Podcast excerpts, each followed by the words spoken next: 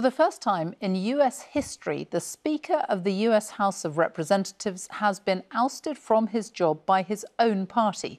It's just happened. They have just voted to remove the Republican Speaker, Kevin McCarthy. A hard right Republican forced the move after Mr. McCarthy reached a deal on spending with the Democrats, but they didn't vote to save him.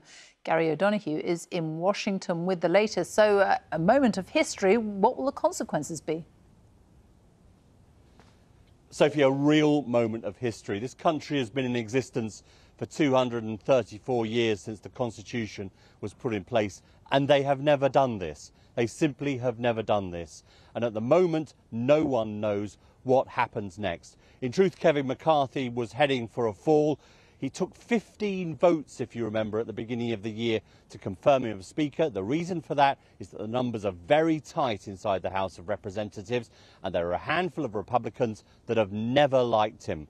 Well, eight of them voted tonight. They voted along with Democrats, and that removed him from his post. Following what they said, Republicans, was his dealing with Democrats to keep the government open at the weekend.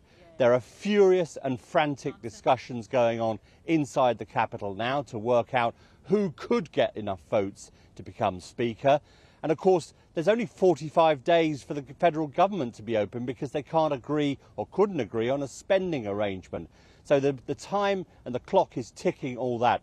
For America's allies around the world, that also means the uncertainty about Ukraine funding, the money to continue the war, that is thrown into real doubt by this situation as well. Just eight Republicans, just eight, a handful of eight, bringing Kevin McCarthy down.